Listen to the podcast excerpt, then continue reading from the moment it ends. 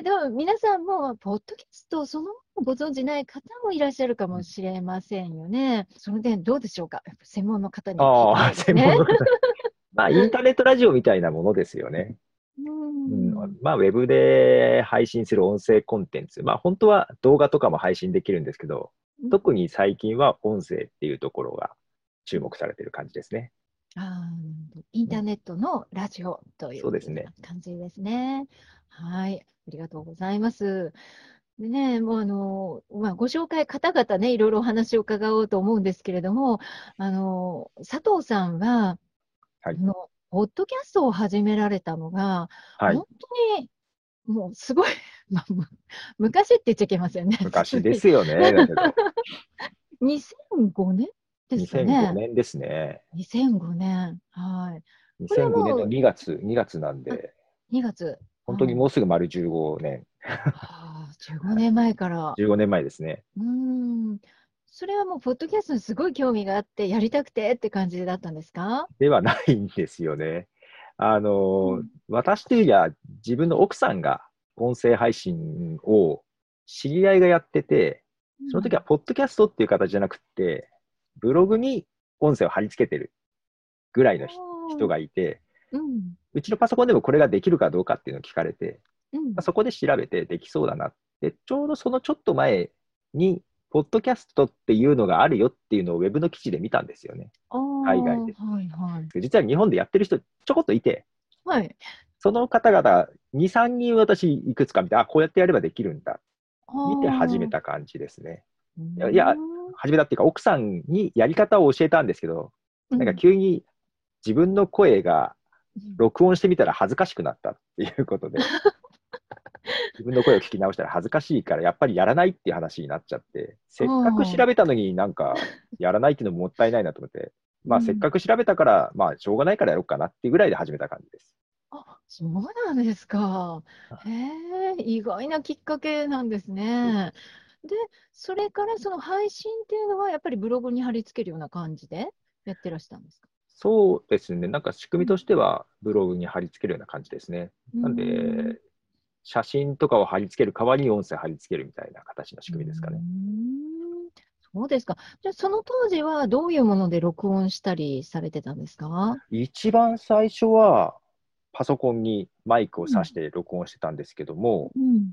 すぐになんか家のリビングにパソコンが置いてあったらやりにくいなと思って、うん。でその時に何やったのあ、で、しばらくしたらですね、あの、iPod に、はい。音楽プレイヤーの iPod にうんマイクをつける、外部マイク、なんか別売りのマイクをつけて、それではい録音してました。ああ、そうですか。え、でも当時も iPod って結構新しいものじゃなかったんですか？そうですね。そうですね。誰でもあ持ってる時代じゃなかったような気もするんですけど。気う。ち初代、初代に買ってるので、はい。もともとアップルが好きだったりして。ああ、じゃあもう最先端のなんかいろんなことをね、試すのも好きだったんですね。あまあまあ、それはあるかもしれないですね。うーん、そうですか。で、まあ、その頃に、そのアップルがポッドキャストを iTunes に入れ、取り入れたっていうことですかね。それがちょっそのタイミン。グですか？ちょっあと後ですね。ポッドキャストっていいうものがあって、そのうん大体半年後ぐらい、私が始めた半年後ぐらいにアップルが取り入れ出した感じかな。そうですか。その時に、あの、登録というか、日本のポッドキャストっていうことで紹介されたんですそうですね。ね。まだ日本でアップルが iTunes、その時は iTunes Music Store っていう名前だったんですけど、オープンする前だったんですけど、アメリカの方でその iTunes Music Store で、うん、ポッドキャストっていうのが取り入れられて、うん。まあ、番組表みたいなのができたんですよね。カテゴリーで、インターナショナルジャパンっていうカテゴリーがあって、そこに、に番組として2つだけ登録されてたと。あ。でそこの2つのうちの1つになって、ええ。で、もう1つが音楽を流してるだけだったんですよ、自作の。なんで全然一切喋ってなくて。そうなんですか。だからちゃんと喋ってるのは、あ、自分だけだなっていう感じだったね。そうなんですね。いや、でもやっぱりそういう番組表に載るぐらいですから、やはりきちんとした番組だっていうことで取り上げられてるわけですよね。おーっと、だうん、どういうのかな。うんあのいや、そのそうじゃなかったら 載らないでしょ。いや、ある意味ですね、あの、その、ポッドキャストの仕組みを作った人がいるんですね。はあ。あの、あアダム・カリーっていう、えー、もともと MTV っていう音楽番組の、ジョビディスクジョッキー、ビデオジョッキーみたいなことをされてた方が、自分でプログラムを覚えながら作った仕組みなんですよ、うん。ポッドキャスト。でその方が、うんやっぱり、ポッドキャスト集めてるサイトを作ってたんですね。はあそこに私、更新したら情報を送ってたんですよ。そうなんですか。すごい、そんなことをされてたなんでて。、アップルがポッドキャストを取り入れるときに、その方、アダム・カリーという方なんですけど、その方をアドバイザー的にアップルに一回協力して引き込んだんですね。うんで、その方の番組とかうんもアップルの中でやったりとかして、だからその方が絡んでたので、そこのサイトに情報を送ってた中から多分載ったんだと思います。ああ、そうだったんですね。いや、どういう経緯でね、そうなるって分かんないもんですね。わかんないですね。そうでしたか。はいはいはなるほど。で、あの、その頃からもうずっとそのポッドキャストを続けてこられて、番組、番組っていうのかな、その、ポッドキャストの中ではどういったことをまあ話したり、ねあの、録音されていたんですか？あのー結構、ポッドキャスト、その頃もやる方って、大体2つに分かれてて、うん。いわゆるラジオの DJ に憧れて、ラジオの番組をやりたいっていう方あと、あ、はい。私はどちらかというと一人で喋ってるだけなんですね。はい捉え方としてはブログの音声版の感じでやってるので、本当に普段からブログを書く感じで喋ってるっていうだけなんで、日々の気になったこととか、好きな、自分の好きなこととかをただ喋ってるだけです。うんあある意味、あんまりテーマ決めずにやっちゃったんで、あ、そうなんですか。でもなかなかずっと話し続けるっていうのは大変な気もしないじゃないんですけど、どうでしょう。なんでしょう、その前に、なんでしょう、ウェブ日記みたいなのもやってたことがあって、うん、なんか自分になんか課題を課せたような感じで、毎日やろうってしてた時期があったんです。あ、そうで、ですか。ブログも毎日書くってやっぱり大変というか、ネタ、毎日続けれるかどうかってあると思うんですけど、うんやり続けてると結構慣れてくるんですよ。ネあタ見つけるのはそんな苦労しないっていうのを経験があったんで、うんポッドキャストもネタに困ることはないです。そうなんですかは。へえ。別に毎日でも全然喋る、喋ろうと思えば全然喋れます。そうなんですね。えーまあ、その2005年にスタートしてから、まあ、ずっと、まあうんまあ、毎日に近いぐらいずっと配信されていて、まあいやいや、の最初はそそこまではさすがにできなくて、あ、できなかった。3日に1回ぐらいですかね。ああ、そうなんであのすか。1日録音して、次の日に編集して、で、次の日に配信するみたいな、なんかそんな感じで、あ、編集か。編集があるんで。編集も。あうん、そうか、それはすごいでも。ねえ。で、まあ、それから、まあ、あの、もちろんね、その iTunes の方にもあの出てっていうことを、まあ、そういうこともあって、その、あ、あの、ポッドキャストの入門書とか、そういうものにも掲載されたりとかそうですね、当時出た本とかにもなんかね。紹介してもらってとかありましたね。あー。でそういうことから、あの、ポッドキャストのイベントとかをどんどんアップルストアとかで、そうですね。ったってことえっ、と、それこそね名古屋で他にポッドキャストやってる方がいて、はいあ、同じ名古屋なら一回会いましょうよって会った時に、うんなんかこの、なんかポッドキャストのイベントやりたいねって話になって、ええダメ元でアップルストアに企画持ち込もうかって言って、持ち込んだら採用されたんですよ。そうだったんですか？そうなんでアップルストアでポッドキャストのイベントっていうのをやったんですね、その当初から。そうなんですはい。か、そっか。ああ、私も、まあ、あの、その最初に始められた、ポッドキャスト、あ、ごめんなさい、アップルストアのイベントは、あの、ご縁はなかったんですけど、それ何回か重ねられて、本を出版されましたよね。あのあ、フェイスブックの本とかフェイスブッとかですかねはいクとかのね。えだからそういう頃に、確か佐藤さんと、あの、お会いするうんことがあっそうですよね。て、はい。うん、で、私もた、なんかたまたまなんですけど、その時、ポッドキャストをうん。始めていたので、うんで、佐藤さんがやってらっしゃるって聞いて、えーもうどうしてんですかとか、もういろいろ聞いたりして、えーもう当時、本当、やっぱり、ポッドキャストといえば佐藤さんって、まあ、今でも そうなんですけど、まあ、あんまりいなかったですかね、と今よりも。いや本当に身近でね、やってらっしゃる方がいなかっただけに、もうすごく親近感が勝手に湧いてね、それは2006年とか7年とかそれぐらいですもんね。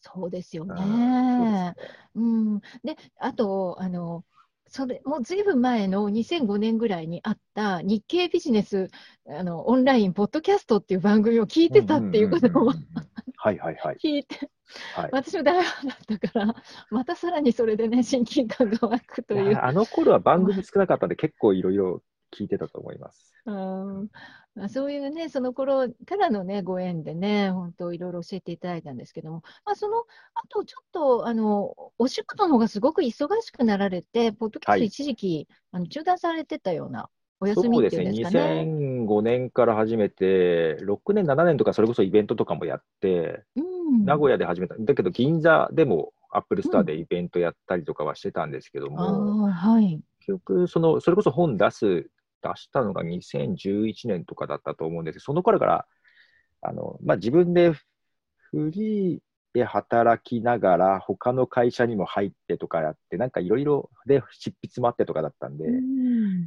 一回だからすごい、完全にはやめていないんですけど、うん。ペースがだいぶ落ちまして、うん。3日に1回ぐらい配信したのが1年に1回ぐらいになっちゃったりとか、いやそその頃はほぼ、うん、おちょっとお休みぐらいな気分でしたね。うん、そうでしたか。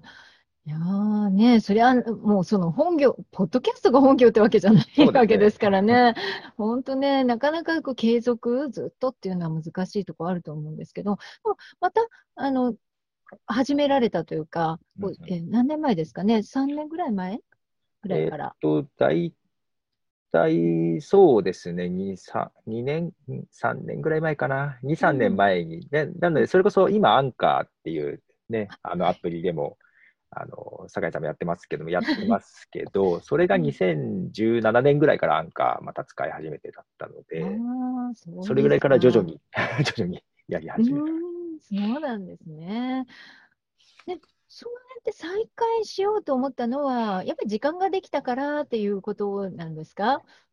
いや、多分忙しさで言ったら、うん。忙しいのは変わってないあ、ですしですね。より忙しくなっているところはあるんですけど、うん。2017年、ちょっとその2年ぐらい前かな、1、2年前に、全く違うイベントで、はい。えっと、ちょっとスピーカーとして参加したうん。イベントがあったんですね、プレゼントというかはい。させていただいて、うん。それも全然ウェブの、ウェブサイト制作の話とかで話しただけで、全然ポッドキャストと全然関係ない話で話してたんですけどもうん、そこに聞きに来れたからが方が終わった後に、ポトフさんですよねって話しかけてくれて、うん。久々に聞いたんで、え、なんだろうと思って、よくよく聞いたら昔リスナーだったんですっていう話を、あ、全然違うイベントで言われて、へえ。なんか恥ずかしくなっちゃって、ごごめんなさい、なんか全然やってなくてっていう。で、その時に、あ、もうちょっと復活するように頑張りますっていう話をして、ずっと気になってて、あでー。ある意味、そのアンカーとか、なんかスマホだけでできるその昔はだから全然ね、スマホとかなかった時代だったのええで、えポッドキャストをやるっていうのも、ちょっといろいろ何を揃えなきゃとかあったんですけども、あ、うん。今こんな簡単にできるやというのもあって、えええとか再開した感じ。技術の進歩も助けてくれて、うん。忙しさは変わってないけど、まあ、前より簡単になってるからっていうことで。再開した感じですかね。はあ、そうなんですリスナーさんね。きっかけです。ああ、そっか。いや、リスナーさん、いやー、それはまたね、ずっと聞いてて、で、よく、その佐藤さんって分かりましたよね。っていうか、やっぱりご存知だったからってことかな、ポトフさんは佐藤さん。もしかしたらツイッターとかでつながってたのかもしれないですあしー、で、やっぱり声を聞いて確信したみたいなことに。はああ、嬉しいですね、それ。いはいはい。いや嬉しかったのと申し訳なさそうで。うんそうなんですね。あ、じゃあ、それから、まあ、アンカーとか、まあ、アンカーをだけでやってらっしゃるんですか？アンカーの前も、まあ、なんで同じようなうんスマホだけでできるアプリっていうのがうんあって、オーディオブーっていうアプリがあったんですね。それもスマホだけで配信できる、まあ、ご存知だとは思うんですけど、その辺からちょっといろいろどういうふうにやろうかなうん、アンカもだからそのうちのどうやろうかなっていう試しの一つで。でメインのポッドキャストもまだやめ、はい、完全にやめてなかったんで、うん、そのメインのポッドキャストもちょっと作り変えたいなと思って。で1回、なんか2010 17年、2018年まで実はずっと残してたんですけど、一旦そこで終了しますっていう形にして、2018年に。あはい、月に。で、こと今年じゃない、去年ですね、2019年の11月にシーズン2として再開したメインのポッドキャストがあります。ああ、そうなんですか。これとは別にアンカーも、まあ、一応手軽なので、これでも続けようかな。要ななんか、ブログとツイッターぐらいな感じで。ブログとツイッターみたいな。メインのものと、なんかサブでえ気軽に発信するものっていう形で、今だから2つ両方やってる感じですかね。そうなんですね。ねちょっとその、あの、佐藤さんの、あの、ポッドキャストのページって、ちょっとみご覧に、ね、ほいただこうかなと思いますが、はよろしいでしょうか？ははい。じゃあこちらね、画面ちょっと共有させていただきますね。ああ、これこっちか。は、あの、はいはいはい。メインの方ですね。メインの方ですよね。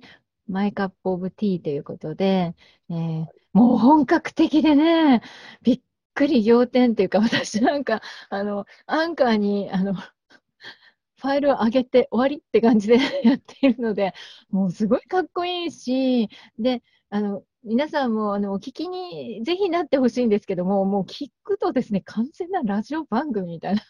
あの、シーズン2としてやって、それまではそ,、それこそ一番最初に iPod とかで録音したりする、まあ、途中からも iPhone とかで録音してやってたんですけども、ええ。まあ、最近そういうね、手軽にやる方法がいろいろ出てきたので、うん。逆にここは作り込んでみようかなっていうチャレンジで、ああ、そうですしかも番組1時間とか1時間半とかなんかめちゃくちゃ長い 収録で、本当ですね。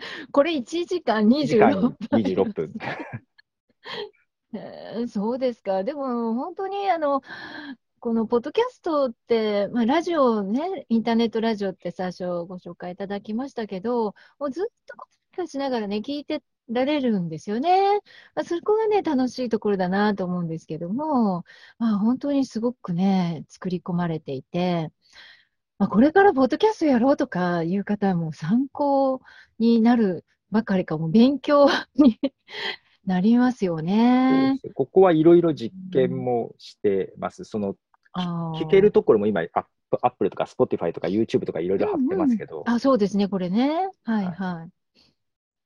ちょっといろいろ実験的なこともここではやってますね。うん。で、あの、本来のページとしては、こちらの、えっと、パトレオンっていうあね、サイトもこれはちょっと。今、なんかいろいいろんなところでいろんなことしてるので、うんちょっとここにまとめようかなと思って、あーまあ、これはあの、ね。クリエイターとかアーティストを支援するための、うん。なんでしょうね、サイトなんですけども、まあ今そういうサイトもあるんですねそう。なんですよ。うん。あの海外のポッドキャストだと、うん結構企業が広告つけたりすることもあるんですけども、うん日本ではあまりないですけどね。でただ、うんうんそれでもやっぱり広告をつけるっていう手段と、こうのん。個人が、うん。まあ個人とか企業がこの支援を集めて、うんポッドキャストの作る制作費に当てるっていうのも増えてきてて、アメリカもそうです中国とかでもそういうのが増えてて、音声配信に対して、もう個人で、えーまあ、毎月いくらずつ、個人、いろんな人から支援してもらって、うんそれをもとに配信するっていうことが増えてるんで、まあそういうのもちょっと聞いてたんで、ちょっと実験的にここも作ってみたとこなんですけども。そうですか。やっぱり新しいことをね、もう本当にいろいろキャッチして、もうすぐこうやってね、え ー取り組まれるって、本当に学ばなきゃって思います。はい。で、まあ、このメインのポッドキャストと、それから、えっと、こちらも、このサイトもね、私すごく面白いなと思ったんですよ。はい。あの、ポッドキャストを知らない方って、まあ、本当多いと思うんですよね。で、じゃあそのポッドキャストとか、ポッドキャスティングって何っていうような情報サイトですかね。ええあのーうんそれこそ昔、2005年、6年とかってうん。あったんですよ。ポッドキャストの情報サイトっていうのが。あ知り合いの人がやってたりしたんですけど、うん。もう今やめちゃって、はい。でちょっと前に他のポッドキャストやってる人と話をしてて、なんかああいう情報サイトってないよねって話がうん出てて、で、作ろっかなと思って作ってみたんですけど、あんまり更新ができてない。っていう悩みはありますが、とりあえず、あ、そうですか。やっぱり一般の人が、ううんん、情報をし知りたいかなっていうのも、そうそう。あの、私もね、まあ、配信っていうか、うんしてますって、こう、堂々と言えるぐらいしてないですけども、ただ、その、聞くっていう時に、あ、何かいいのないかなって探そうと思っても、どこ探したらいいのかしらって、まあ、そうなっちゃうんですよね。だから聞くためのアプリとかもいっぱいあるし、うん。なんかアプリなくても聞けるしっていうところから、なんかうん。ね、あの、そういろんな人も知ってもらっった方がとか、うん。あと、まこちらのなんかね、アップルからもなんか、必聴ポッドキャストってアップルからも発表あったので、そういうのも、うん、そういうのもね、まあそこに行けばね、そりゃわかるでしょってことですけども、なかなかそういうとこまでね、見たりしないんですよね。だからこうやってまとめてあると、すごくわかりやすいので、とってもいいページだなって思いました。あと、ここれから育てます。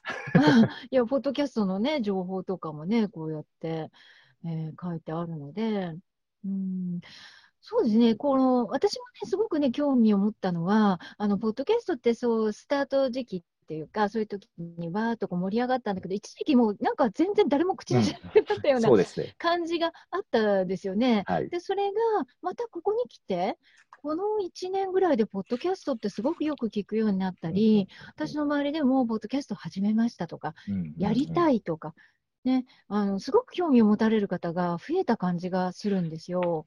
うん、でこれなんか世界的なこう傾向なんですかね？そうですね、世界的というか、まずアメリカとかイギリスとかヨーロッパの方は、うん3年ぐらい前に急にボンと再燃したんですね。うーん、で、日本はなかなか動きが悪かったんですよ。2年遅れ、3年遅れで、ようやく最近、ちょっと、もしかしたら、またもうちょっと盛り上がってくるのかなっていう兆しは見えてきた感じですかね。そうなんですか。へえ。世界の方がもっとすごいです。もう完全に一メディアとして認知され始めたので、ポッドキャストが。あ、そうなんです。はいへえ。まあ、あの確かに今、こうポッドキャストのいろいろなアプリの会社っていうんですかね、そういうところの動きを見てると、なんかすごく力が入ってる気がするんですよね。そうですね。あの、うん。ポッドキャストの音声ドラマとかも結構多いんですけども、アメリカとかですね。そのドラマが原作でネットフリックスで映画にな、あ映画っていうか映像になったりとかいうのも出てきたりとか、あ、そうなんです。それがジュリア・ロバーツが参加、主演でなんか話題になったりとかも去年ぐらいあったのでへ、ーあ、そういうことだと、やっぱりね、皆さん注目しますよね。やっぱりそういうね、メジャーの方が、うん、ポッドキャスト原作のドラマに参加してとか、あと、えーボヘミアン・ラプソディっていう映画あったじゃないですか。ごめんなあご存知さい。です？申し訳ありません。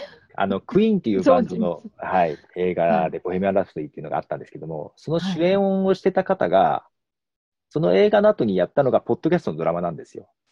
の主演と制作総指揮みたいなことをされへて、ーそういうので話題になったりとかで、もう結構アメリカとかだとメディアとしても、一つの表現方法の一つとしても認知は進んでますね。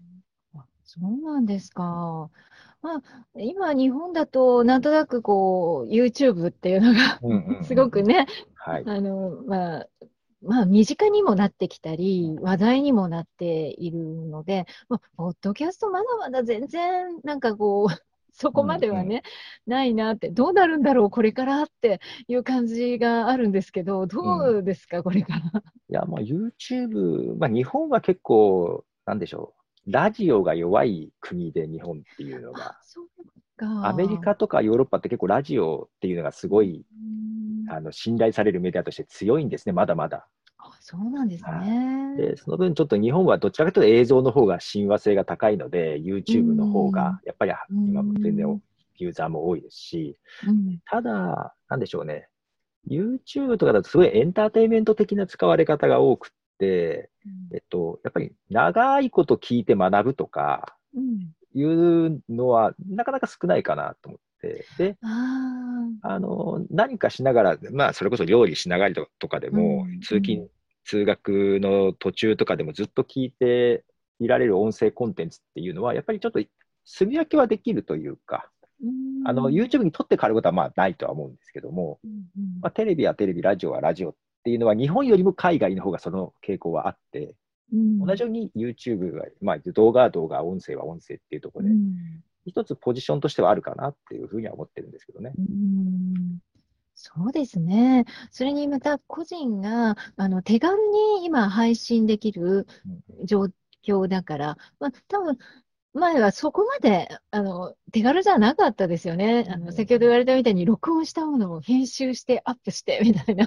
ちょっとね、素人では手が出せないっていうか、私もあのポッドキャスト前そのやってたって言っても、あれはオーディオブーですから、あの スマホで撮ってっていう、今のアンカーとね、もうほとんど、ね、近い感じですよね。それ以外で、例えば何かで録音したものを取り込んで、編集してアップするって、あの、やったことはあるんですけど、うんうん、非常に大変で挫折しました。うん、続かないんですよね、それね。うん。でも今はもう本当にその手軽なものばかりになってきて、うん、ましてスマホも皆さん手軽にね、持ってらっしゃるから、すごく種類が、まあ、YouTube のように、どんどん種類が増えていって、配信される内容も。なんか YouTube もあれですよね、すごいやっぱり編集してる人は、ね、本当にトップ YouTuber かなり編集も力入れてやってると思うんですけども、うんうん、あの人によってはスマホだけで撮ってそのまま配信してる人もいると思うんですよね、YouTube も。うんそうですね、まあ、私、ポッドキャストも本当にもうスマホだけあればできるし、うん、逆に言うと、なんでしょう、動画より楽なのは、どこで撮っても大丈夫っていうのが。か。あの絵がね、映らないから。変な話、なんか辛いなーっていう時も横になって寝ながら撮ってる時あるんで。特に女性とかなんか YouTube とかだと、一回ずつ化粧してとかなんか言って、けどそういうのいらないから楽ですって話は聞いたりはしましたね。あ確かに、うん、確かにそうですね。いや、また、あと、顔を出したくないっていう方も当然多くいらっしゃいますね。いねえー、いろいろ発信したいけど、顔は出すのは嫌だなと。うん、で今度はまた逆に、その音声は配信するんだけども、まあ、動画を出すのがすごい難しいけど、YouTube に出したいとかいうことで、音声をまあ動画にしちゃうという方も最近増えてる感じがするんですけど、そうですね、うん。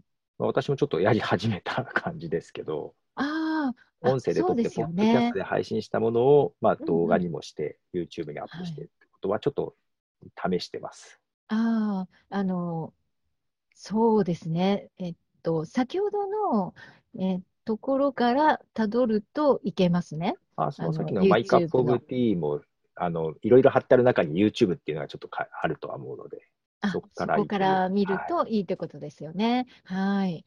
えっ、ー、と、マイカップオブティーというチャンネル名で、はい、えー、あ、ありますから、えー、皆さん、あの、ぜひチャンネル登録して、まあ、YouTube のアプリの方が聞きやすいって方もいるかもしれないので。中にはそういう人、うん、普段から聞いてる人は。ですよね。だからまあ、そのあたりはご自身で、えー、好きなものをですね、選んで、ぜひ、えー、お聞きになって、えー、いただきたいなと思います。えっと、今は、あの割とその、ポッドキャストメインのお仕事が中心なんですってね。えっ、と、ポッドキャストメインの会社にも加わってるというだけですね。うん、ああ、そうなんですか？仕事としてのメインはそうではない、ウェブ制作がメインですね。あ、ウェブ制作がメイン。じゃそっちの方は、あの、なんか、コンサルティング的な、なんか、ご協力的な、ご協力的な、ですか？まあ、ただ全、なんか、企業のポッドキャストをプロデュースしたりもしてるんですけども、あそうなんですまあ、そこの最初の段階で行ったりもします。営業みたいなこともします。うん、そうなんですね。もう、ポッドキャストだけのあの会社さんというか。ほぼ、ポッドキャストとインタビューとか、なんかそういうところで。ああと、こちらもちょっとご紹介しても大丈夫でしょうか？はい、はい。はい。じゃあ、こちらね。えー、っと、ごめんなさい。少し小さいかな？はい、キクタスという会社ですね。はい、インタビューの、えー、マガジンとかを出していらっしゃる。そうですね、インタビューをして、それを、えー、有料コンテンツにして販売したりとか、うん、あとはもう企業のポッドキャストプロデュースしたりとか。うんなるほど。こちらでは、そのインタビュアーというか、インタビューするそのノウハウとか、そういうことも養成講座みたいなので教えていらっしゃりまあ、立ち上げた、まあ、代表の早川が、そうですね、養成講座というところも、え去年始めて、うん、あとは、まあ、まあ、不定期ですけど、イベントとか講座とかもやっているうので、ん、そうなんですね。そういうとこでも教えたりとかされてるんですか？そうですね、講座で私が喋ったりとかして。そうなんですね。いやー、だったらもう本当にね、ポッドキャストもうもうしっかりお仕事として、えーやっていらっしゃる。そうですね、この会社は完全にこの会社は完全にメインですね。うーん、そうなんですね。まあ、こちらはね、皆さん、あの、よかったらご覧になってみてくださいね。はい。えーということで、あの、本当、佐藤さんのご紹介がそのまま、なんて言うんでしょう。あの、ポッドキャストの、なんか、歴史っていうと大げさかもしれませんが、まあ、ずっとまあは見てますけどね。ですね。でも、あの、やっぱりこう、あの、な長いね、目でこう見たときに、はいはいはい。これからのそのポッドキャストの流れというか、まあ特にね、ねうん、こうどうなっていくと思われますか？あの、例えば YouTube が流行った要因の一つは、YouTube って今、Google が買収しましたよね。まあ、その前はうん YouTube が独立しちゃってましたけど、一企業がやってるサービスなんですよね。うん、だから、必死でプロモーションとかしてくれるんですけど、うん、ポッドキャストって一企業がやってるサービスではなくて、うんないろ誰でもいろんな人がやれる。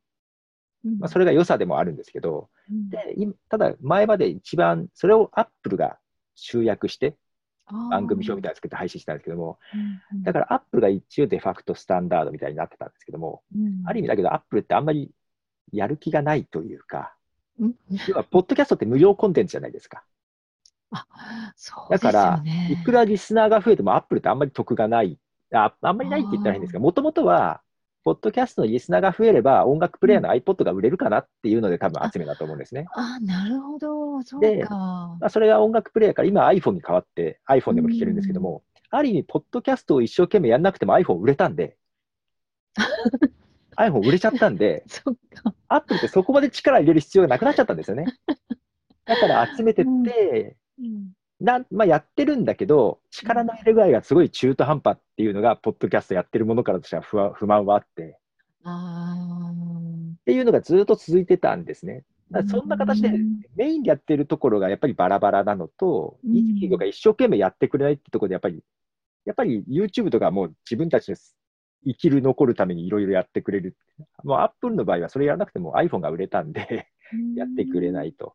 で、今、海外で言われてるのは、去年、一昨年ぐらいから Google がちょっと力入れてきますよと、ポッドキャストうんにいう宣言をして、去年は Spotify っていう音楽サービスが、いポッドキャストをやり始めて、こっち力入れていくと今後。で、うん今見てるとすごい力入れて、Google 以上に Spotify が力を入れていて、うん後からやったんですけど、今もう Apple に次ぐ第2位のプラットフォームになってるんですね。あ、そうなんですか。で、海外では、今後、だからもう Apple 独占っていうのはもうなくなると。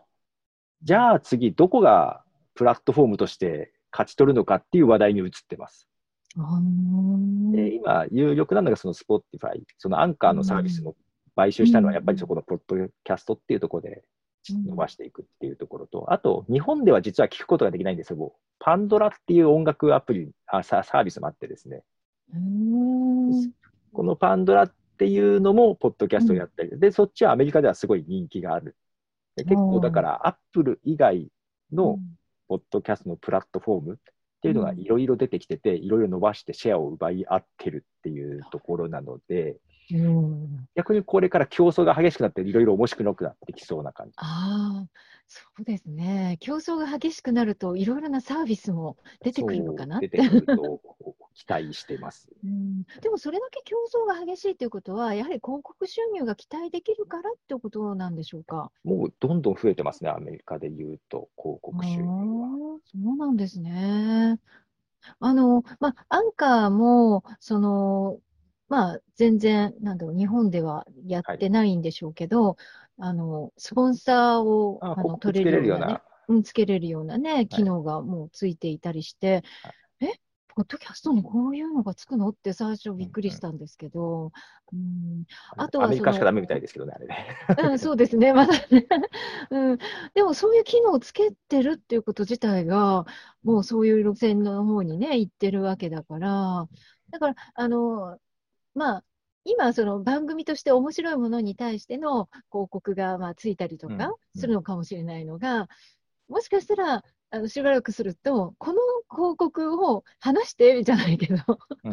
そう、この商品について話してみたいなようなのも出てくるのかもしれませんね、オファーみたいなのがね。あけど、アメリカで一番ポッドキャストで広告多いのって、うん。なんか、いわゆるラジオで流れてるのをくっつけるとなくて、やっぱりうん。パーソナリティが商品を実際に喋って紹介するっていうパターンの方が多いです。あ、そうなんですか。はいへえ。あと、スポンサー名を読み上げるとかですね、本当にはいはい。実際に読み上げるとか、そっちの方が多いです。音あ源をつけるとかじゃなんです。えー楽しいですね。うん、だから、面白いですよ。面白いって言ったら変ですけど。アナログでな感じです。昔のラジオのコマーシャルみたいな感じ。ああ、そうですね。私も 以前ラジオ番組をあょっとだけねね。やったことがあるから、あの時のことを思い出すと、そう、コマーシャルを入れるとか、その、ね、どういうふうに、あの、タイミング的にみたいなのを 今思い出すと、ああ、なんか楽しいわってちょっと思い始めました。なんか未来は明るい感じがしますね。ただ、広告もだけど、そうは言っても思うように、うんどの番組も伸びないので、さっきのパトレオンみたいなのを使って、はい資金を集めるっていうのも増えてるっていう状況です。うんうんなるほどね。まあ、いろいろな、もうサービスが、こう、のポッドキャスト、まあ、単独でこう静かに来てたのが、ここに来て、もういろいろとサービスが乗っかってくるとか連く携が、えーできて動きたって感じでしょうかと。いうか。そうなんですかね。まあ、で、あの、今からね、始めたいとか、はいはあいはいはい。のまあ、始めてるんだけども、まあ、この先どうしていったらいいんだろうだとあか、ーいろいろ迷ってる方も多いと思うんですね。まあ、はいはい特にこれから始めようっていう人は、どのサービスを使ったらいいのかなとかね。いろいろあのあると思うんです。で、まあ、あの今まだ私、ちょっと Facebook のページの方をうん戻って見てないのであれなんですが、もし今ご覧の方で、あの佐藤さんに聞いてみたいということがありましたら、よかったらあのコメント欄に入れてください。うん、で、あのぜひ聞いてみましょうよって。ね、これからあの、ポッドキャストどうしたらいいの？みたいなことでも、まあ、どんなことでもね、構いませんので、そうですね。いいですよね。あ全然大丈夫です、大丈夫です。えーどうでしょう？まあ、まあ、あの、だけどね、むまあ前、一番最初の頃は、ポッドキャストをやろうと思ったら、やっぱりサーバーが必要で、音声をアップするですね。そうでか。更新した時の更新情報を作るように、まあ、それはブログの仕組みを使うんですけども、うんと、あ、と、録音する時の機材というか、録音、何で録音するかで、何で編集するかとかいうので、うん。結構考えなきゃいけない部分があったんで、まあ、あんまり手軽じゃないんですけど、今だと本当にアンカーっていうサービス、さっきから何回か名前出てますけども、多分今これが一番簡単じゃないかなとは思いますね。ああ、そうですか。ちょっと前まではうん。シーサーブログっていうブログサービスがはい。日本では、これアップルの、なんでしょう、ブログサービスをやってる、世界でブログサービスやってる、紹介してるページがあるんですけども、一応日本からはシーサーブログっていうのが入ってるんですよ。だから一応アップル公認みたいな感じで入公って認。る。。あいや前はそれでおすすめしてたんですけども、うんうん。それはだけど、じゃ自分で録音したやつをパソコンに取り込んで、アップロードしてとかやんなきゃいけなかったんで、で、いくと、あアンカーだと、あもう Android でも iPhone でもいいんですけど、アプリをダウンロードして、アプリから録音して、そのまま BGM つけるっていうところもできて、配信できちゃうので、今だと一回まあそれで試してみていただいて、なんとなく、ポッドキャストってこんなものかなっていうのを掴んでいただいてから、じゃあどうしたいっていうのを考えてもらって、なんか番組をブラッシュアップしていく方がおすすめですね。ーうん最初はアンカーからと。アンカーが一番簡単ですし、おすすめです。あーそうですよね。私もあの、そのシーサーブログの 時期に、えーあの、やった時にね、本当そう、すごく大変だと思って、それでオーディオブーうんうんをうんに出会って、で、オーディオブーがもう本当に今のアンカーっぽかったんですよね。うん BGM はなかったけど。うんうんうんだけど、あの、思い出してやろうかなと思った時には有料化になっていて。そう今、有料なんですよ。最初無料で行ったんですけど。そう。なので、ないかなと思って、まあ、アンカーになったんですけど、まあ、本当、アンカーは BGM がつくのでね、あれもすごいですよね。で Audiobooも確か3分とか制限があったりとか、途中で5分に伸びたりとかしたんですけど、ーアンカーはあんまり制限ないんで、あ、ないですね。アンカーも最初は実は制限あったんですよ。あ、そうなんですか。5分 ,5 分だったかな、10分だったかな。あったんですけども、でも今だんだん変わってきて制限なくなっ今多分ほとんどないんじゃないかな。あ、ないと思います。私もね、結構、このライブを、ライブを、あの、録音の音声をですね、全部アンカーに上げているんですよ、今。はいはいはい。そうすると、あの、2時間くらいのもあるんですね。で、うんうんうん。でも2時間ってさすがに聞く方が辛いだろうと思って半分には行きるんですけども、でも、もう、あの、結構長いので、もう何にもエラーとか出ないですから、うん、まあ、その辺もだから緩くなってるので、そういう意味でもうん、おすすめはしやすいです。そうですか、アンカーですね。なんかこういう人には向かないけどっていうのもあんまりない感じかな。あのね、録音してそのままもできるし、それこそパソコンで編集したかったら、うん編集したものをパソコンからアップロードもできるので、はい、どういう形でもできる。るから、うん確かに。はい。手軽ですね。うんあのとりあえず試してもらうには本当に無料ですし、おすすめです。はいありがとうございます。えっと、コメントどうでしょうか？ちょっと見てみたいと思うんですけども。うーんと、ポッドキャストはすごいですねって、月さんからコメントが、すごいですねっていうコメントですけど、ありがとうございます。はい。特にご質問等は、あいですかね。うん、あの、私のね、あの、知ってる方が、その、ポッドキャストの話で、いや、始めたんだけど、はいはいはい。あの、実は自分は、こう、ラジオ番組みたいな感じのポッドキャストをやりたいんだと。うんうんで、録音してるときに、ジングル入れたりとか、あなんかー BGM をその時に入れたりとかっていうふうにして、録音できたらいいなって言われてたんですけど、なんかそういうのの機材とか特別なものがあるんですよね。あそその時って録音しながらってことですか？しながら？ああ、えうんっと、あります。なななんかパソコンでもし録音してるんであれば、うん。えーまあ、ちょっと有料のアプリとかになるんですけど、うん。なんだったかな。オーディオハイジャックっていうのが 有名なのがあって、それはなんか音源を決めておけば、なんかボタンを押せばその音が鳴るとか、あ、そうなんですか。いいですね。あと、いわゆるなんか、なんだが楽曲の時でも使うんです。サウンドパッドみたいなのがあって、はい。なんかボタンにいろんな音源を割り当ててて、押せばその音が鳴るみたいなのはう、ん。たあと iPad のアプリとかでやってる人も見たことがありますね。うん。あれ、佐藤さんは、その番組、もう本当に BGM が入ったり、こっからの曲行きましょうみたいな、もう本当にもうラジオ番組みたいな、ポッドキャストの、あれじゃないですか。あれはどういうふうに作っていらっしゃるんですか？いや、あれはだから、何でしょう、それこそ外でこうやってあの iPod で録音してる時からですけど、えーでは次は曲流します。どうぞって言って、うんしばらく置いて、はい、聞いてもらいました。っていうのを録音しておいて、後から重ねてます。あ音楽とか全部ししてるんだ。編集で。そうですか。まはいたそれもすごい。へえ。そうなんですね。だからリアルタイムじゃないですね。ただ、最近買った機材で、ミキサーで Zoom っていう会社の L8、はい L8 っていうミキサーがあって、はいそれがなんかライブ配信用の機材なんですけども、マイクを4本ぐらいまでさせあさせるんですけど、あ、6本だったかな。マイはいク何本かさして、うん。みんなで収録もできるんですけど、そこにうん。ボタンを押したら音が出るとかいうやつもついてて、うん一回そのマイクアップ VT でも一回その紹介で試してそれをやったことあります。その時はリアルタイムでやりましたけど。へえ、そうですか。それはじゃあ収録しながら音を流せる感じ？す。はい。へえ、そうなんですそうね。いうものもありますね。うんあるけど、無料ではあんまりないかな。うん無料で iPhone アプリとかだったらあったかもしれないですけど、それをパソコンに取り込んでちゃんと鳴るようにとかしなきゃいけないんで、ちょっとめ 面倒かもしれないです。うんなるほどね。けど、方法はあります。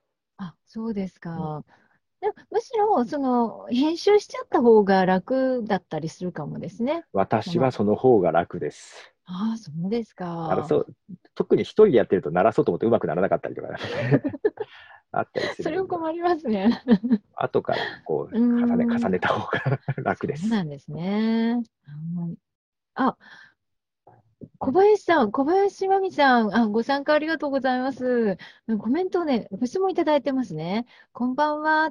配信時間はいつでもいい感じですか？て。配信時間、あ、ポッドキャストのですよね。うんどう、まあ多分ね、聞き、聞かれやすい時間帯とかあるかもしれないんですけども、あるうんある意味、リアルタイムじゃないんで、うんで、更新したら更新した情報が、ポッドキャスト用のアプリに入ってくるような感じなんで、まあ、うんブログとかと一緒、いつ書いても、まあ、配信していつ聞くかわからないですけど、いつでもいい感じだと思います。ああ、そうですか。うんじゃあ、まあ、あの、何時にとかじゃなくてもいいし、その、夜中に 配信とかでもでも問題ないってことですかね。まあ、ただ YouTube とかと一緒で、うん。YouTube も別にアップしていつ見てもらってもいいと思うんですけど、はい。ただ例えば、毎週何時に配信しますとか、うん、毎日何時に配信しますっていうふうに決めた方が告知はしやすいですし、思い出してもらいやすいので、決めてしまった方が告知という部分ではいいです。ただ極論何時でもいいですっていう。そうですか。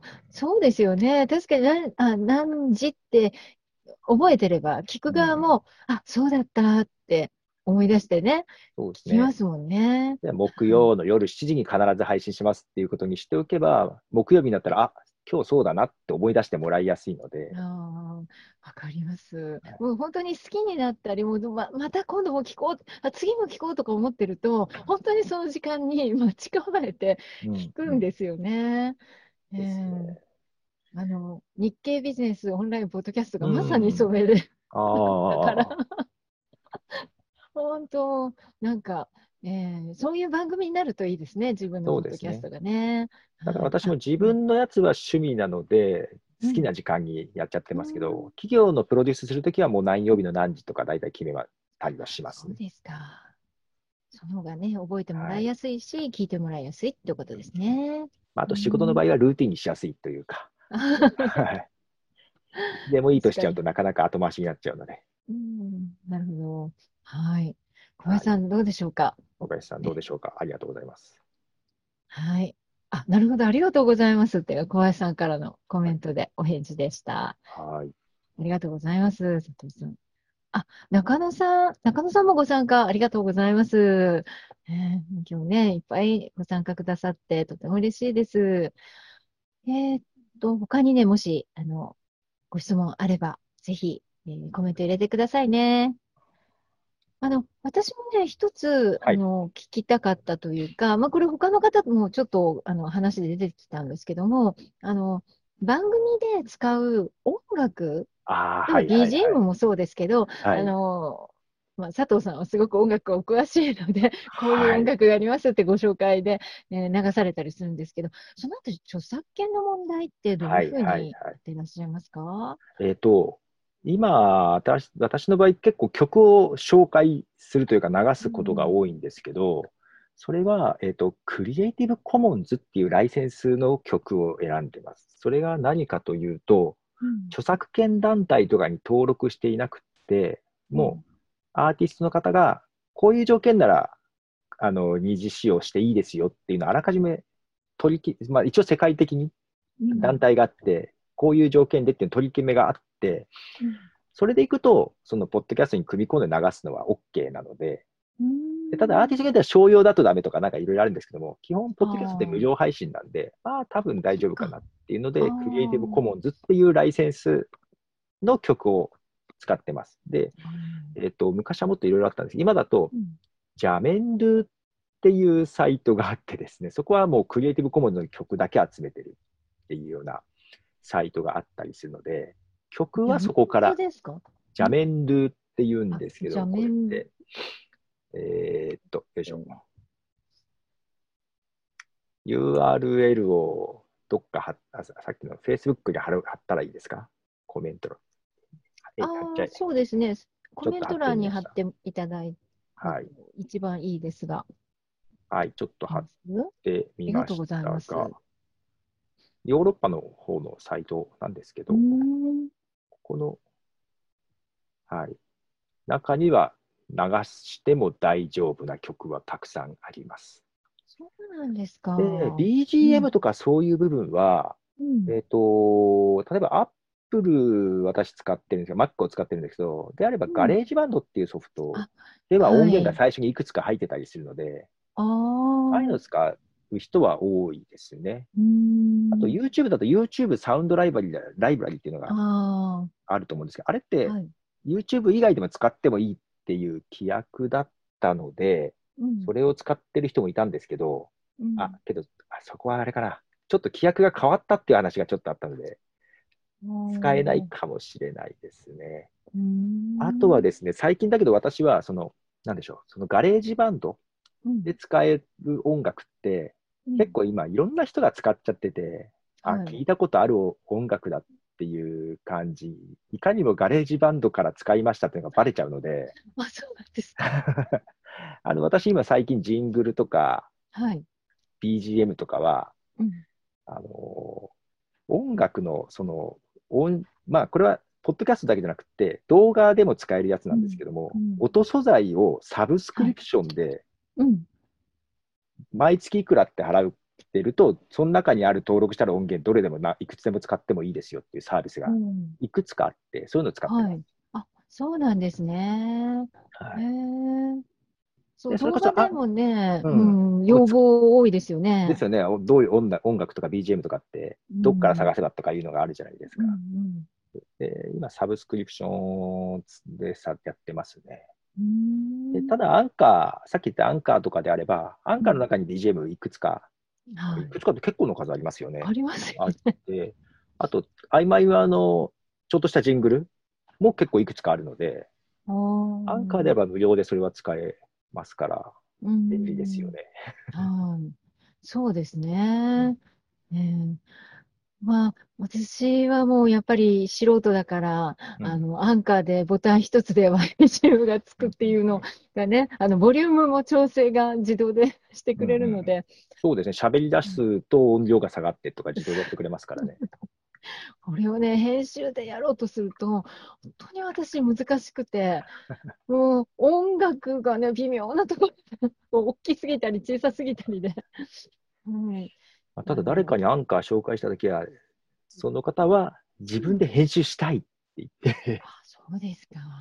で、アンカーで録音するじゃないですか。例えば iPhone とかで録音したものも、後からパソコンからダウンロードできるんですよね。ああ、はいはい。で、またパソコンからアップロードもできるので、まあ、編集したい人はそれで編集もできるしうん、はい、手軽にやりたい人はね iPhone だけでできるし、みたいな感じですね。そう、あの、アンカー使って思ったのは、私も割とパソコンを利用するんですよ。まあーあ、アンカーのポッドキャストを、あの、撮るときは、あのうんうんアプリなんですけど、あの、例えばこれの、あの、録音まあ、音源を。ライブの録音を、あの、アップするというときには、パソコンで当然やるんですけども、すごく使いやすいんですよね、それも。わかりやすいし、いやー、本当、あの、なかなか今までにはなかったなと、実感しますこの。何年、2、3年でだいぶ変わってきて、だいぶ使いなくやすくなってると思います。そうなんですね。ああ、そっか。私はそんな古い時からは知らないので、えー、あれですけど、うん、あーそうなんですか。えーっと、コメントもう一回見てみましょう。あ URL 貼っていただいてありがとうございます。あ、林さんもご参加ありがとうございます。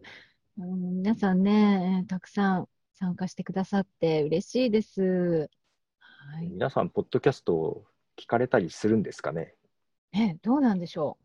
皆さん、ポッドキャスト聞いたりしますか？どうなんでしょうね。ねえ。またか。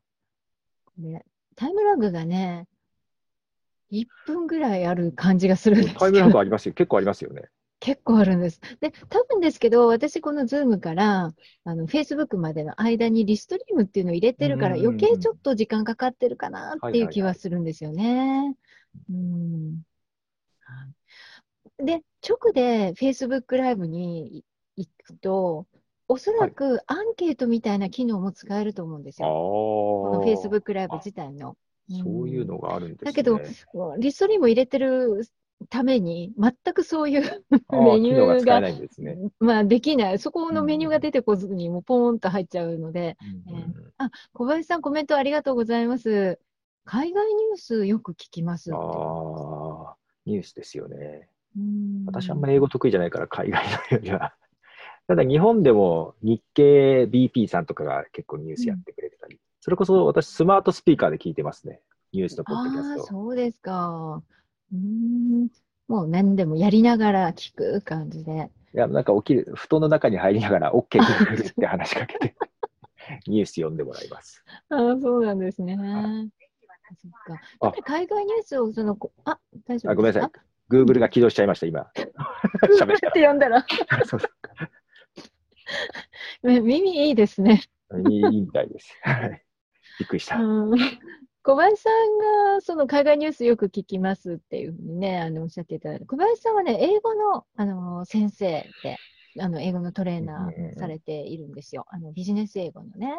だからあの、そういう海外ニュースよく聞かれるんだと思うんですけども、やっぱり海外だとそういうその、うん、ポッドキャストとかでニュースを聞くっていうのもものすごく多いんでしょうかね。あのですね、うんえっと、日本って結構、ポッドキャストって、うんちょっと前まではなんか15分から20分、30分ぐらいが一番聞かれる感じだったんですけども、海外って長いのが多かったんですよ。1時間とか2時間とか、本当に平気であって。はいで、ただ本当に最近スマートスピーカーでうんニュースを聞く人が増えて、だからそれこそ1分2分とか短いのがすごい最近増えてるらしくて。うんだからニュースとかもそういう1分2分単位のものがあって、その Google とか Alexa とか、うんそういうのでニュースのポッドキャストっていうのは結構増えてるらしいです。そうなんですね。やっぱりこうデバイスというかそのいろいろな機材がこうどんどん出てくることによってそういう影響もいっぱい受けていきますね。それに合わせてっていう形で。うーんかいやそういう変化もまたこれからどんどん出てくるんでしょうね。うんあただ渡辺、うん、ああ、あのーなんでしょう海外協力隊みたいな方で、海外にいる人で、まあ、日本の人ですけども、海外にいる人で、そこからポッドキャスト配信してくれてるような人もいてですね、やっぱりそのうん海外の状況の生の状況が聞けるので、今日そういうのは聞いたりするんですけどね。ああ、そうなんですか。へえいや、なかなかね、ポッドキャストをどう聞こうかっていうときに、探しにくいなっていうのが、まあ、私はあるんですよね。はいはいはい。その聞きたいなと思っても、まあ、そのサイトに行けば、そこに一覧があるようですけど、まあ、多分あのすごく人気のもの ばっかりがバーっとあって、でなかなか僕探しにくい、自分がこうこういうの聞きたいなと思っても、まあ、検索することになりますけど、なんかね、探しづらいなって思うんですよね。ポッドキャスト聞く、まあ、ポッドキャストのアプリで聞くうん。と思うんですけども、うん。まあ、ア iPhone とかだと Apple のポッドキャストアプリで聞く人が、さまあ、最初から入ってるのかな、ポッドキャストアプリが。うん。だからそ、けどその中から新しいの探す人って実はそんなに多くないらしくって、あー。まあ、皆さん SNS で流れてきた、Twitter とかで流れてきたりとか、どっかホームページ行ったらポッドキャストやってますっていうので、ホームページからポッドキャストを知ってっていう人のが多くって、だからあんまり検索はしやすくないんですよね、ポッドキャストアプリって。確かにね。去年ぐらいから、Google で普通にポッドキャスト検索できるようになって、うん。できるようになってて、なんか単語と、ポッドキャストなので、例えば、えっ、と、海外のニュースとかを知りたかった、ニュース、ポッドキャストって検索すると、うん。ポッドキャストが出てくる。で、そこから直接聞けるようになっててアプリがいらなくって、Google の検索結果から直接聞けるようになってきてます。で、うん。Apple のポッドキャストページも、前は、なんでしょう、Apple のポッドキャストページ行って、iTunes を立ち上げるみたいなボタンしかなかったんですけども、最近はそこのか、そこでも直接聞けるようになったので、ウェブブラウザーでアプリなくって。だから、ふなんで、ポッドキャスト新しいのを探す人も、普通に検索で探す方が多分便利です。そうなんですか。この間何かについて話してるポッドキャストを探そうかなと思って、うん、Apple のアプリとか Spotify のアプリから探したんですけど、あんまり出てこなくて、うん普通に Google で調べた方がいっぱい出てきました。ああ、そうですかそっか。じゃあ、まあ、これから、あの、ポッドキャストをやるっていう方で、まあ、聞いていただきたいなって思ったら、まあ、あの、どちらかというと、自分でいろいろ告知をしたり、あうんうん SNS とか、うんそういうところで出していって、で、Google の検索にも、まあ、引っかかるような感じの,、あの告知の仕方をするっていうのが大事なんでしょうかね。そうね、ポッドキャストをリスナー増やしたかったら、ポッドキャスト以外で頑張った方がいいです。だから、ポッドキャストにのアプリで探せるからいいやっていうとあんまり効果なくて、やっぱりもうポッドキャスト告知したいんだったら Twitter とか Facebook とかどんどんどんどん活用して、うんだから私もポッドキャスト YouTube に載っけてるのは告知用です。YouTube からの輸入を期待してっていうか、あーいそやもうポッドキャストね。以外をやっぱりやらないとダメかなと思います。でも、お互いにそれぞれがね、メリットがあるからいいですね。もう、そうなってると、つながってるとね。やっぱり人によってね、どどっちが入り口になるかわからないですけど、うんうんいろんな方がいるので、ああ、そうですね。はい。いや、本当、ポッドキャストのことがすごくよく分かって、私頑張ろうって思いました。まあそのね、仕事にもしちゃってるんで、まあ人より考えてると思います、ポッドキャストのことは。でもね、私、あの、このライブ配信を、あの、録音はいはいはい。をあのポッドキャストに上げるように、まあ、はい。なったのは、まあ、あの、たまたまね、まあ、たまたま、あ、じゃあそういうふうに活用しようっていうぐらいのことで上げ始めたんで。ですけども、そこのポッドキャストを聞いてから、私のライブ配信に来てくださる方がいらしたんですよ。もうびっくりして、そんな、私も何の宣伝もしてないポッドキャストを、まず聞いてくれたっていうことと、まあ、そのライブに、だからやっぱ SNS っていうのは、うん何らかの形でこう連携してるんだなって、うん、本当感じますね。んそうですね。だから、私も最初、音声の方が先に見聞いたかもしれない。酒井さんのやつを。あ、そうですか？うん。へえ、あの、Facebook で、うん、ストリーム配信したら上がってきてたんですけど、はい。あ、なんかやられてるなとは思ってたんですけど、アンカーの中で見つけて、あ、こっちにもあるんだと思って、多分そっちの方が先に聞きました。そうでしたか。え、はいアンカーでどうやってっていうか、まあ、私、聞く側っていうか、逆側の方がよくわかんないもんだから、どうやって私のポッドキャストが発見されたんだろうってびっくりするぐらい。一応検索あるんです。そうですか、はいありがとうございます。いやー、なんか上げててよかったってね。結構最初大変だったんですけど、溜まってたので。だから、ですけど、うん、まあ今もね、あの、ちょっと上げたり、あとは、あの、やっぱりこれをきっかけに、佐藤さんと本当久しぶりね、去年の、あの、暮れというか11月ぐらいうにコンタクトを年ね、うん、あの、お話しする機会があってから、私も、ああ、そうだ、自分のポッドキャストもね、あの、やりたいと思って、それから、あの、この録音じゃないやつもちょっと入れて、あの間に、なるほど。たまに入れるようにあはいしはいはいています。はい。まあ、いいですね。やっぱりね、ポッドキャストはね。楽しい。まあ、気軽にはできます、だいぶ。うん。なんでじゃあへブログとかだと、うん。なんかちゃんとまとめて書かないといけない感じあるじゃないですか。はいポッドキャスト、まあ、だと話す内容って結構文字に起こすと大したこと言ってなかったとしても、ちゃんとコンテンツになるんで、うん、あの楽です。うんまあ、実際ね、でも、佐藤さんのの聞くと、とてもそんなふうに思えないものばかりだから、あれですけど、でも、やっぱりそれ、気楽さで始めるっていうのも大事ですよね。最初からこうかっちりしたものを話さなきゃいけないとか、じゃなくて、こう、本当にもう気軽に話すっていうので、でも私、いつも録音って、アンカーの時こうやって録音してるんですよ。電話をかけてるかのようなスタイルで。でだから、友達とか知り合いに話す感覚で話してます。電話で。あ、あ、なんかそういう雰囲気はありますは。語りかけられてる感じ。知り合いに話してるような感じで話してます。うーん。ああ、そういうまあ、だから余計ネタがる。困らないっていうのもあるんですけど、ああねそっか友達と会って話すぐらいな感じなんで。じゃあ、もう電話をかける感じで、ポッドキャストやりましょうみたいな。肌から見てると電話してるように見えると思いますし、でもそれぐらい、うん私聞くのもそういう人の方が多くって、うーん。だから遠くには、遠くの人ですけども、なんか、あうん。今、新潟こういう風なんだとか、うん。なんか北海道でこういう、こういう風なんだ、天気とかみたいな感じもう、んなんとなく毎日聞いてる感じです。あ、そうですか。そっか、私もじゃあ、なんか、あの、いろんな方のポッドキャストを聞いたりして、また自分も配信したりして、もう少し時間をあの深く取っていきたいなと思います、今年は。えっと、あ、もうごめんなさい。時間がね、本当予定では、あの、もう、あの、って言ってたのに、ちょっと延長してしまって、佐藤さんすみません。全然大丈夫です。えー、本当、あの、もうねも、もっと話聞きたいんですけども、時間も迫ってしまいましたので、もう過ぎちゃいましたので、はい、えー、この辺で、えー、終了したいと思いますけれども、あのご覧くださった皆さん、どうも本当ありがとうございました。はい。